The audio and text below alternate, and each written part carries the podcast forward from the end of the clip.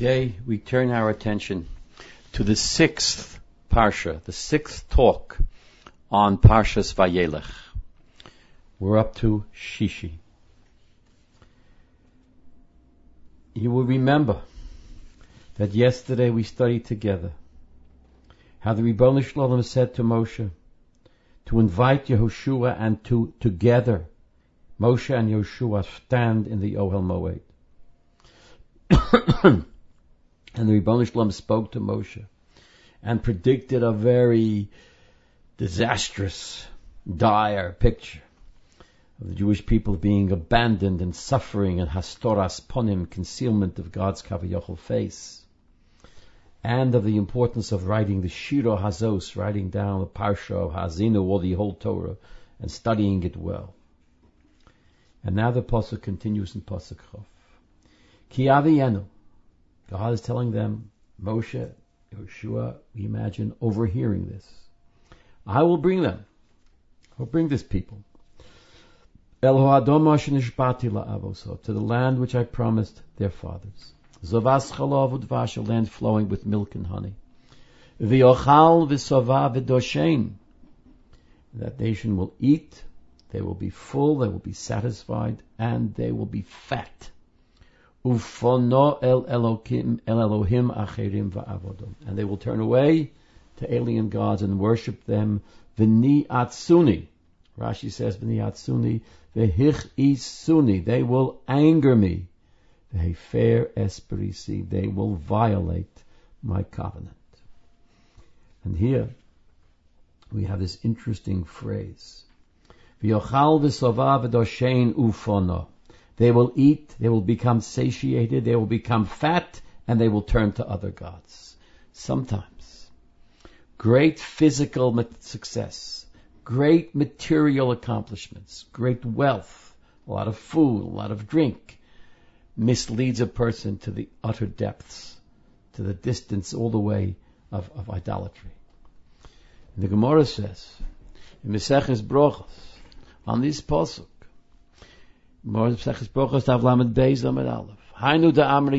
this is what people say. Mole krese, full stomach, zane bishe. Many, many sins. Full stomach leads to terrible activities. There are numerous psukim which reflect this idea that sometimes we are led astray because of our wealth, because of our material success for example, the posuk which says, Ekev pentochal v'sovoto votim tovim tivne etzeru v'korcho v'tzoncho yir biyun v'chesef v'zov yir beloch v'rom levovecho v'shochachto as Hashem. That if a person, this is in Parshas Ekev, if a person has all the good that he wants, and houses, and second houses, and cars, and boats, and yachts, etc., etc., of a kesef of yir beloch, a lot of silver and gold, v'rom levavecha, he becomes haughty, v'shochachto as Hashem, and he forgets God. Or, in Parshas Ha'azinu, we will read, Yishman Yeshurun, Yeshurun, Jewish people became fat, Yishman, Vayivat, and they rebelled. This is often the consequence of material wealth. The pasuk continues, "V'hoyoki simtsena oso roos rabos v'tzoros," and it will come about when these bad things, these terrible woes, will befall the Jewish people. You know what will happen? They'll read this poem. They'll read Ha'azinu, they'll read the Torah. And this shira somehow will will respond, will proclaim something to them as a witness. Kilo si shochach mi pi zaro, because this Torah will not ever be forgotten. As Rashi says, Harezu haftocha Yisrael. This is a promise, a guarantee, an assurance to the Jewish people. She'ein Torah mishtakachas mizarom lagamri. The Torah will never be totally forgotten. Partly but never, never totally.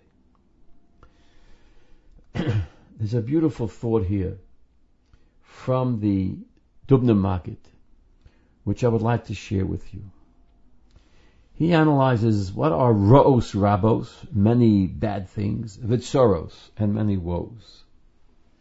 And he says ro'os rabos refers to spiritual woes, to moral, moral deterioration, to being led astray, to the decay of a culture, of Jewish culture. That's ro'os rabos. Tsoros, tsoros is tsoros. Tsoros is physical suffering, poverty, disease, etc. Now when it comes to tsoros, you know you got tsoros. You can't pay the bills. You're sick. You know you got tsoros. But how do you know that you're suffering spiritually? Sometimes we're blind to it. We don't even realize that we're morally bankrupt. As the Dubner Maggid writes in his Sefer Ohel Yaakov, Avol Rose Hanefesh V'Kilkulo, that you don't experience. Because be'ez she yispatel ha'odom bat mitoro vaday lo yargish b'hashchosas nafsho. The person doesn't know Torah, he doesn't even realize what he's missing. So how is he going to know that he's spiritually corrupt? How do he know that he's in, how does he know he's in a state of moral decay? The answer is. One day he'll open up the Torah and he'll read it and he'll say, "Oh my goodness, look what I am missing." In the words of the Dubna Maggid, Kasha yiftach eno v'yikro b'toras. When he will read the Torah of God. Oz yeda v'yovin ho'emes kamo hifsid min hamidos hanichbodos umin hakochos hayikoros. Then he will realize just what he's missing ethically and morally and spiritually. So the meaning of this pasuk is, V'yonsa hashira hazos lefonov This shira will be a witness to him, will call him back, will make him aware of the ra'os rabos, which otherwise he would not even be aware of. And the pasuk continues, pasuk chaf. Ki yodati yes yitzro. I know the inclination, I know the yetzer of the Jewish people, says God. Asher hu hayom b'terem aviyenu asher nishpoti. I know what they're like now before I brought them. I know them. I know them well. The uh, Meshech here says a go'onis, something which is like brilliant. He says, Kiyodati es yitzro asher hu oseh. Now yitzro is something you have within, your yetzer, your evil thoughts. Oseh is action. So the Yimashach Chachma says we're talking here of the sin of avodah of idol worship. And when it comes to idol worship, that's the exception to the rule. Generally, Generally, if a person has all sorts of evil intent, that doesn't translate. That God doesn't consider that action as long as he doesn't act on it. When it comes to avodah zarah, the pasuk says in Yecheskel, "Aman tfos Yisrael belibam. And the Gemara explains that when it comes to Avodah Zorah, in Machshava just the Yetzer is Kamasa. That's why it says, Ki Yodati Yes Yitzro Asher Hu Oseh. It's his Yetzer, it's his internal thoughts, but that's like action. Asher Hu Oseh.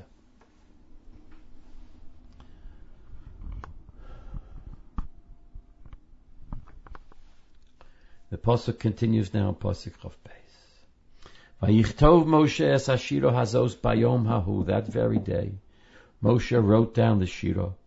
Vayalamdo es Bnei Yisrael, and he taught it to the Jewish people. And now the action shifts, as Rashi insists.